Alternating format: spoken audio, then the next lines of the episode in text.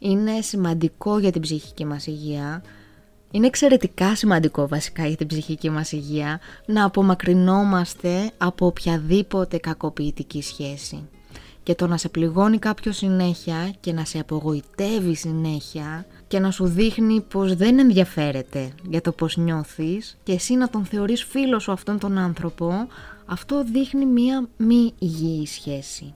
Και οι μη υγιείς σχέσεις, θα το πω ξανά, θα το λέω συνέχεια, κάνουν κακό στην υγεία.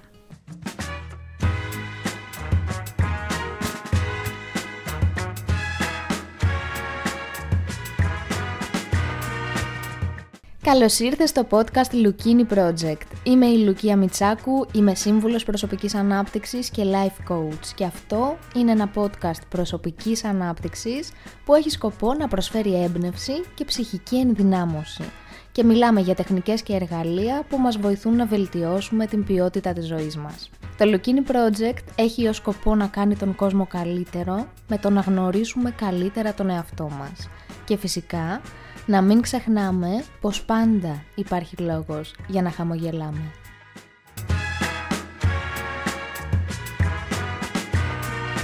Καλώς ήρθες! Αυτό είναι το επεισόδιο νούμερο 62 του podcast Lukini Project και το τέταρτο για την τρίτη σεζόν και έχει τίτλο «7 πράγματα που κάνουν μόνο οι ψεύτικοι φίλοι».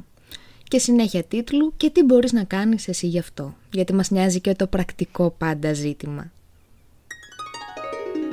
Σου έχει τύχει ποτέ να νιώθεις πως ένας φίλος σου δεν είναι φίλος σου στα αλήθεια, πως είναι ψεύτικος φίλος και να σε βασανίζει αυτή η σκέψη αλλά να μην μπορείς να το εξηγήσεις και πολλές φορές να μην θέλεις καν να το παραδεχτείς. Έτσι, γιατί μπορεί να είναι αυτός ο άνθρωπος στη ζωή σου για πολλά χρόνια και να σε πληγώνει πολύ να το παραδεχτείς. Σου έχει τύχει ποτέ, έχεις βρεθεί σε μια τέτοια κατάσταση; Μιλάμε συχνά για τοξικές ερωτικές σχέσεις, έτσι πολλές συζητήσεις, πολλά βιβλία, πολλά άρθρα. Αλλά δεν μιλάμε όσο συχνά θα έπρεπε για τοξικές φιλίες. Και οι ψεύτικοι φίλοι μπορούν να εκδηλώνουν κακοποιητικές συμπεριφορές και μπορούν να μας πληγώνουν πολύ και φυσικά κάνουν κακό στην ψυχική μας υγεία. Και μιλάμε συχνά για τον χωρισμό από μια ερωτική σχέση, αλλά σπάνια μιλάμε για το πώς μπορούμε να χωρίσουμε με υγιές, όριμο τρόπο από μια φιλική σχέση. Και είναι εξαιρετικά σημαντικό, γιατί πολύ συχνά ένας φιλικός χωρισμός μπορεί να πονέσει πολύ περισσότερο, ακόμα και από έναν ερωτικό χωρισμό. Και είναι σημαντικό να ξέρουμε πώς να το διαχειριστούμε όλο αυτό. Ένας ψεύτικος φίλος σε εξαντλεί ψυχολογικά και δεν σε σέβεται. Δεν είναι μαζί σου ειλικρινής, είναι χειριστικός. Δεν μπορείς να είσαι ο εαυτός σου μαζί του, γιατί ξέρεις, ξέρεις πώς θα σε κρίνει. Γιατί μπορεί να το έχει κάνει ήδη πολλές φορές ή μπορεί απλώς να είσαι σίγουρος πώς θα σε κρίνει και δεν μπορείς να είσαι ο εαυτός σου. Ένας ψεύτικος φίλος ενδιαφέρεται μόνο για το τι μπορείς να κάνεις εσύ για εκείνον, αλλά δεν ενδιαφέρεται καθόλου για τις δικές σου ανάγκες. Και όλα αυτά όσο περνάει ο καιρός σε εξαντλούν και ψυχικά και σωματικά φυσικά από ένα σημείο και μετά. Ποια είναι όμως τα χαρακτηριστικά μιας ψεύτικης φιλίας; Υπάρχουν πολλά. Θα μιλήσουμε όμως ενδεικτικά με κάποια παραδείγματα. Πάμε λοιπόν στο θέμα μας. 7 πράγματα που κάνουν μόνο οι ψεύτικοι φίλοι.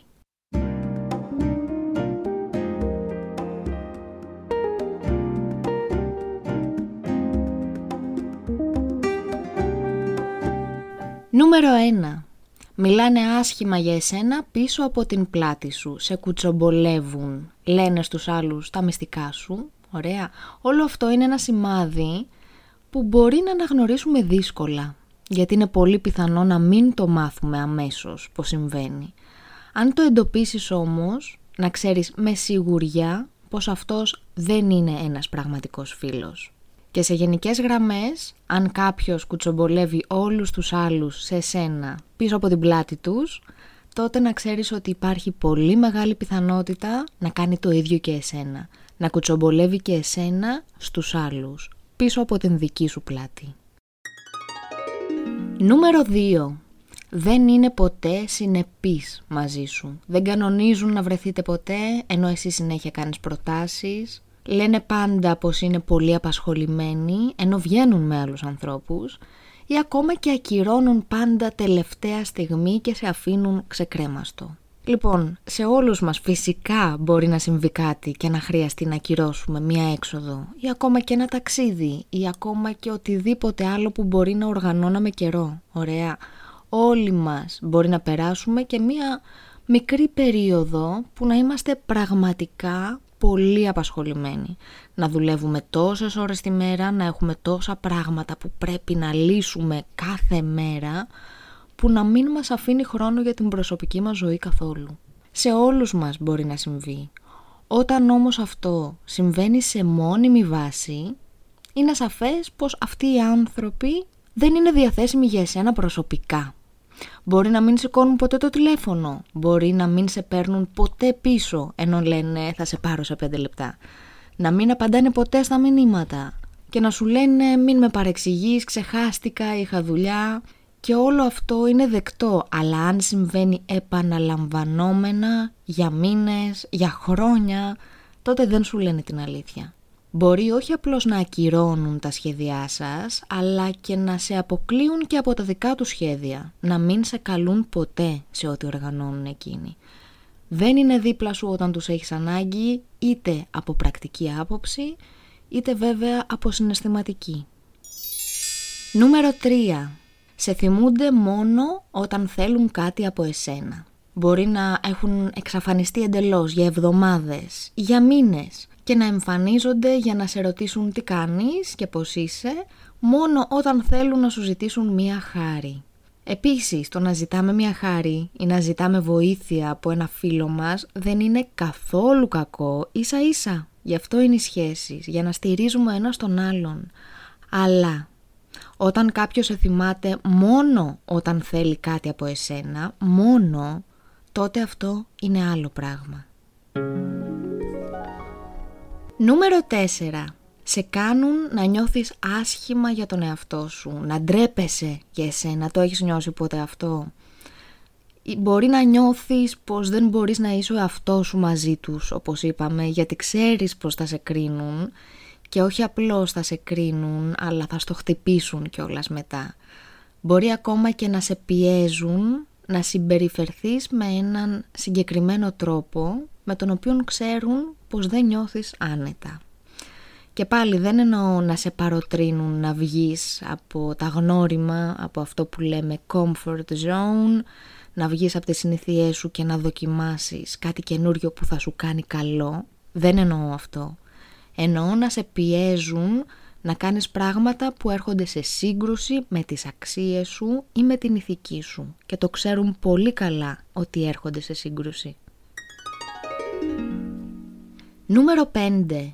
Είναι πολύ ανταγωνιστικοί μαζί σου. Δείχνουν φανερά πως σε ζηλεύουν και γι' αυτό προσπαθούν και συχνά να σε υποτιμήσουν.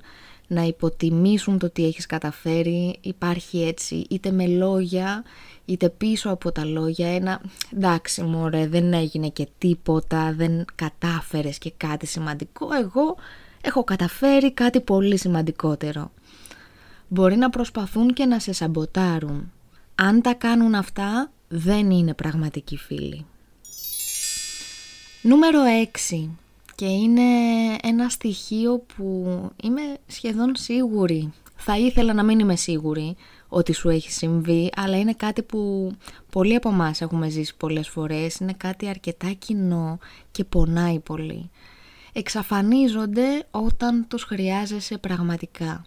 Μπορεί να μιλάτε συχνά, να βρίσκεστε συχνά και όταν σου συμβεί κάτι πολύ δύσκολο και τους έχεις πραγματικά ανάγκη, τότε εξαφανίζονται. Είναι εκεί για τις χαρές, για τα χαχαχά και χουχουχού, αλλά εξαφανίζονται στα δύσκολα. Και επανέρχονται μετά, αλλά επανέρχονται όταν έχει περάσει η μπόρα και το έχεις ξεπεράσει χωρίς τη βοήθειά τους ή την στήριξή τους και έχεις σταθεί ήδη στα πόδια σου. Μπορεί να μην χαίρονται ούτε με τις χαρές σου και τις επιτυχίες σου, να μην θέλουν να τις γιορτάζουν με εσένα και όπως είπαμε πολύ συχνά να προσπαθούν να υποτιμήσουν την αξία τους. Και υπάρχει πολύ συχνά αυτό που είπαμε και πριν, αυτή η έννοια του εγώ έχω καταφέρει πολύ πιο σημαντικά πράγματα από σένα, επομένως δεν υπάρχει λόγος να το γιορτάσουμε κιόλας όλο αυτό. Χωρίς λόγια, έτσι, πίσω από τα λόγια είναι αυτά. Το έχεις νιώσει ποτέ; Νούμερο 7 σε θυμούνται μόνο όταν δεν έχουν κάτι καλύτερο να κάνουν. Δεν είσαι απλώς ένα plan B, είσαι ένα plan C, ένα plan D, είσαι στο τέλος της λίστας. Και σου δείχνουν με τη συμπεριφορά τους πως δεν είσαι για εκείνους προτεραιότητα. Όταν έχουν άλλες προτάσεις θα αρνηθούν και θα αρνηθούν να σε δουν επανειλημμένα. Και μπορεί ακόμα και να έχετε κανονίσει κάποια πράγματα και να ακυρώνουν τα σχέδιά σας τελευταία στιγμή επειδή προέκυψε κάποια καλύτερη πρόταση και θα σου ζητήσουν να βρεθείτε μόνο όταν δεν έχουν κάτι καλύτερο να κάνουν και βαριούνται. Σου έχει συμβεί κάτι από όλα αυτά, θα ήθελα πάρα πολύ να μου πεις την γνώμη σου, τις εμπειρίες σου, αν σου θυμίζουν κάτι αυτά τα σημάδια.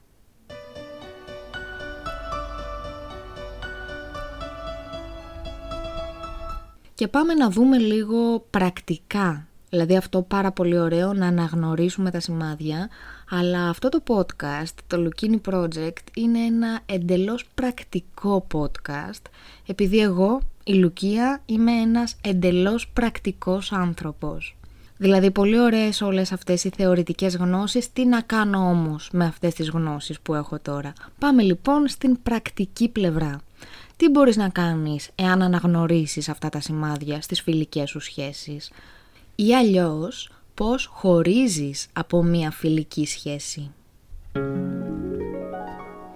Πρώτα απ' όλα μπορείς να σκεφτείς αν η σχέση σας ήταν πάντα έτσι και υπήρχαν αυτά τα σημάδια από την αρχή, μπορεί δηλαδή να μην τα είχες εντοπίσει αυτά τα σημάδια, αλλά αν κάτσεις τώρα να σκεφτείς τι έχει συμβεί, διάφορα γεγονότα, να τα δεις αυτά τα σημάδια και να δεις ότι τα πράγματα ήταν πάντα έτσι, απλά εσύ δεν είχες μπει στην διαδικασία να το εξετάσεις και να το εντοπίσεις. Επομένως σκέφτεσαι, η σχέση σας ήταν πάντα έτσι ή πρόκειται για ένα πρόσφατο φαινόμενο που σημαίνει πως κάτι άλλαξε; Στην δεύτερη περίπτωση μπορείς να μιλήσεις με τον φίλο σου για να δεις τι συμβαίνει και τι άλλαξε στη σχέση σας και άλλαξε η συμπεριφορά του απέναντί σου.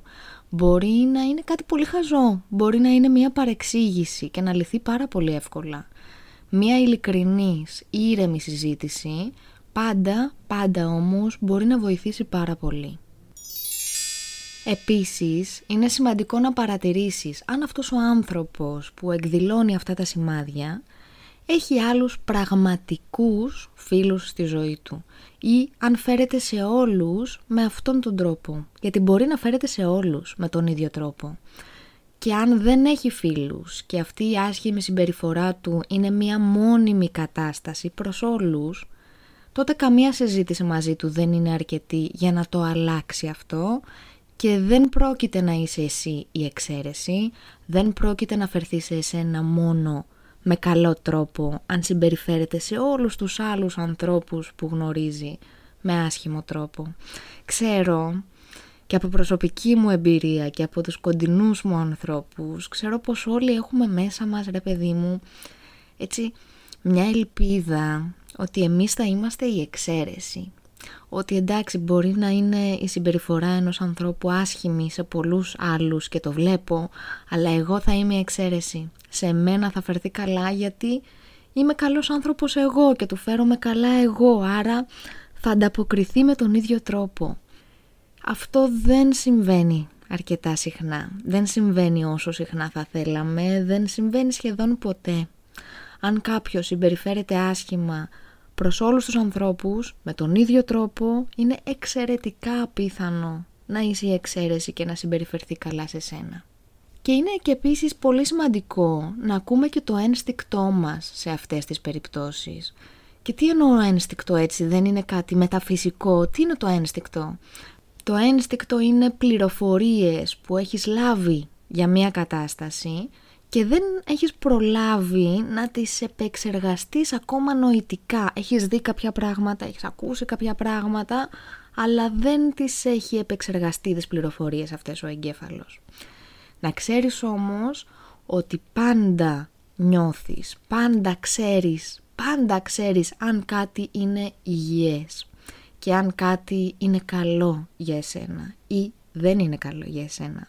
Είτε το πεις ένστικτο, είτε το πεις όπως θες. Η αλήθεια είναι πως πάντα γνωρίζουμε. Τώρα, αν έχεις σιγουρευτεί για αυτά τα σημάδια και αυτές τις συμπεριφορές και θεωρείς αυτόν τον άνθρωπο επίσημα πια έναν ψεύτικο φίλο, τότε μπορείς να απομακρυνθείς γιατί αυτή η σχέση δεν σου κάνει καλό. Αντίθετα, δυσκολεύει τη ζωή σου και κάνει κακό στην ψυχική σου υγεία. Πώς μπορείς να διακόψεις όμως μια φιλική σχέση με όριμο τρόπο; Είμαι πολύ κατά του ghosting που δεν συμβαίνει μόνο στις ερωτικές σχέσεις, συμβαίνει πολύ συχνά και στις ε, φιλικές σχέσεις, δηλαδή μια απόλυτη εξαφάνιση, μια ωραία πρωία, δεν απαντάω στα μηνύματα, δεν απαντάω στα τηλέφωνα, αποφεύγω τον άλλον, όχι. Η μία περίπτωση λοιπόν είναι να χωρίσεις όπως θα χώριζες σε μια ερωτική σχέση. Δηλαδή κάνοντας μια συζήτηση. Εξηγώντας τον άλλον πως αυτή η σχέση δεν λειτουργεί πια. Δεν σου κάνει καλό και είναι καλύτερο να ακολουθήσετε διαφορετικούς δρόμους. Η άλλη περίπτωση είναι να απομακρυνθείς και η σχέση να τελειώσει με φυσικό τρόπο.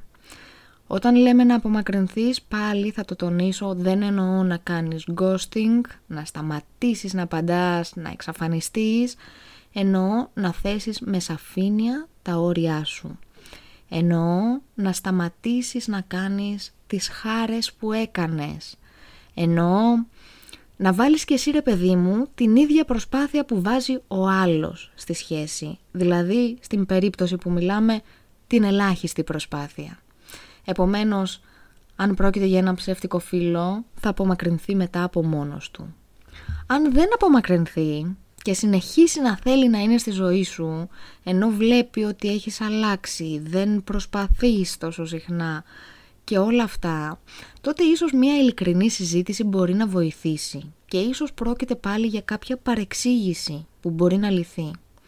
Αλλά, ένα τεράστιο αλλά, σε καμία περίπτωση δεν σου κάνει καλό να έχεις ψεύτικους φίλους. Ψεύτικους φίλους με τοξικές, κακοποιητικές συμπεριφορές στη ζωή σου. Δεν σου κάνει καλό, κάνει κακό στην υγεία και μιλάω πάρα πολύ κυριολεκτικά. Κάνει κακό στην υγεία και καλύτερα μόνος παρά με κακή παρέα. Πάντα, πάντα, πάντα, πάντα, πάντα, πάντα. Υπάρχουν βέβαια και οι περιπτώσεις που δεν μπορείς να απομακρυνθείς από έναν τέτοιο ψεύτικο φίλο γιατί βρίσκεστε στο ίδιο περιβάλλον. Μπορεί να είναι το οικογενειακό περιβάλλον, μπορεί να είναι το επαγγελματικό περιβάλλον, να δουλεύετε μαζί. Επομένως να μην μπορείς να κόψεις την παρέα μαζί του τότε μπορείς να περιορίσεις συνειδητά τον χρόνο που περνάς μαζί του, αλλά και το πόσο συχνά μπαίνεις σε μια συζήτηση με αυτόν τον άνθρωπο. Δηλαδή, οκ, βρισκόμαστε στο ίδιο περιβάλλον, αυτό δεν σημαίνει ότι θα κάνουμε παρέα, αυτό δεν σημαίνει ότι θα καθόμαστε και θα μιλάμε με τις ώρες. Αυτό δεν σημαίνει ότι θα χάνω την ενέργειά μου και ότι θα εμπλέκομαι συναισθηματικά σε όλο αυτό και θα χαλιέμαι και θα στεναχωριέμαι. Μπορώ να πάρω αποστάσεις ακόμα και από έναν άνθρωπο με τον οποίο δεν μπορώ να φύγω επειδή είμαστε στο ίδιο περιβάλλον. Ένα ιστερόγραφο Αυτά ήταν μερικά σημάδια ότι ο φίλος που έχεις δίπλα σου δεν είναι πραγματικός φίλος. Και είναι πολύ σημαντικό να τα έχεις στο μυαλό σου και να τα εξετάζεις σε τακτά χρονικά διαστήματα. Ωραία. Και να βλέπεις αν προσπαθείτε και οι δύο για αυτή τη σχέση ή αν όλη η προσπάθεια γίνεται από έναν. Γιατί σε όλες τις σχέσεις, οποιοδήποτε τύπου, πρέπει να προσπαθούν και οι δύο για να λειτουργήσουν. Είναι πολύ σημαντικό λοιπόν να τα έχεις στο μυαλό σου για να εξετάζεις αν πρόκειται για μια σχέση υγιή ή όχι. Και είναι πολύ σημαντικό να βλέπεις πώς νιώθεις μετά τη συναναστροφή σου με αυτόν τον άνθρωπο. Και αυτό είναι ένα πάρα πολύ σημαντικό σημάδι. Πώς νιώθεις; Πώς σε κάνει να νιώθεις η συναναστροφή σας; Πολύ συχνά δεν απομακρυνόμαστε από φίλους επειδή είναι πολύ καιρό στη ζωή μας ή έχουμε γνωριστεί όταν ήμασταν πολύ νέοι, όταν ήμασταν παιδιά και λέμε είναι παιδικός μου φίλος, δεν θέλω να απομακρυνθώ. Εντάξει, έτσι είναι ως άνθρωπος, τι να κάνουμε τώρα, τον ξέρω από παιδί όμως. Αλλά κανείς δεν είπε πως ταιριάζουμε ως ενήλικες με τους ίδιους ανθρώπους που ταιριάζαμε ως παιδιά ή πως ταιριάζουμε στα 50 μας με τους ίδιους ανθρώπους που ταιριάζαμε στα 20. Είναι όμως άλλο να μην νιώθεις ότι ταιριάζεις απόλυτα με τον άλλον και άλλο να είναι ένας ψεύτικος φίλος που συνεχώς σε απογοητεύει και σε πληγώνει και σε κάνει να πονάς. Είναι άλλο να πεις πως δεν ταιριάζω απόλυτα με αυτόν τον άνθρωπο και άλλο να βρίσκεσαι σε μια σχέση τοξική ή κακοποιητική. Είναι σημαντικό για την ψυχική μας υγεία είναι εξαιρετικά σημαντικό βασικά για την ψυχική μας υγεία να απομακρυνόμαστε από οποιαδήποτε κακοποιητική σχέση. Και το να σε πληγώνει κάποιος συνέχεια και να σε απογοητεύει συνέχεια και να σου δείχνει πως δεν ενδιαφέρεται για το πως νιώθεις και εσύ να τον θεωρείς φίλος σου αυτόν τον άνθρωπο, αυτό δείχνει μία μη υγιή σχέση. Και οι μη υγιείς σχέσεις, θα το πω ξανά, θα το λέω συνέχεια, κάνουν κακό στην υγεία. Και αν φοβάσαι να μείνεις μόνος σου, είναι λογικό. Ωραία, όλοι μας φοβόμαστε. Αλλά είναι καλύτερο να είσαι μόνος παρά να είσαι με κακή παρέα. Η μοναξιά μπορεί να είναι μοναχικότητα και να μην νιώθεις μόνος στα αλήθεια και να περνάς όμορφα με τον εαυτό σου και να πάρεις τον χώρο σου, τον χρόνο σου, να σε μάθεις καλύτερα, να σκεφτείς τι θέλεις πραγματικά, Όλα αυτά είναι αλήθεια, συμβαίνουν, δεν είναι κλισέ, μπορούμε να περνάμε πολύ καλά μόνοι μας. Αλλά το να είσαι με κακή παρέα σου κάνει κακό και είναι επικίνδυνο και σε πάει πίσω στη ζωή σου και σου χαλάει την ποιότητα της ζωής σου. Καλύτερα μόνος παρά με κακή παρέα. Θα το πω πολλές φορές, καλύτερα μόνος παρά με κακή παρέα. Είσαι πιο ευτυχισμένος μόνος παρά με κακή παρέα. Και με αυτόν τον τρόπο κάνεις και χώρο στη ζωή σου για να συναντήσεις τους σωστούς ανθρώπους για σένα και τους φίλους τους πραγματικούς που θα σε εκτιμούν για αυτό που είσαι, που θα στο δείχνουν φυσικά και η προσπάθεια θα γίνεται εξίσου και από τους δύο. Ακόμα ένα ιστερόγραφο που δεν το είχα προγραμματίσει καθόλου γιατί κρατάω κάποιες σημειώσεις για να μην σου λέω ότι μου έρχεται φυσικά στο κεφάλι. Λοιπόν, Μπορεί, θέλω να μου πεις αν το έχεις νιώσει αυτό το συνέστημα. Μπορείς να αγαπάς έναν άνθρωπο, αλλά να μην τον συμπαθείς πια. Και αυτό σημαίνει ότι έχει αλλάξει κάτι πάρα πολύ σημαντικό. Το ότι τον αγαπάς δεν σημαίνει ότι τον συμπαθείς, δεν σημαίνει ότι τον εκτιμάς και σίγουρα δεν σημαίνει ότι τον θέλεις στη ζωή σου. Είναι άλλο το ένα, άλλο το άλλο έναν άνθρωπο μπορεί να τον γνωρίζεις 10 χρόνια, 20 χρόνια, 30 χρόνια, μια ολόκληρη ζωή και να τον αγαπούσες πολύ, να τον αγαπάς ακόμα.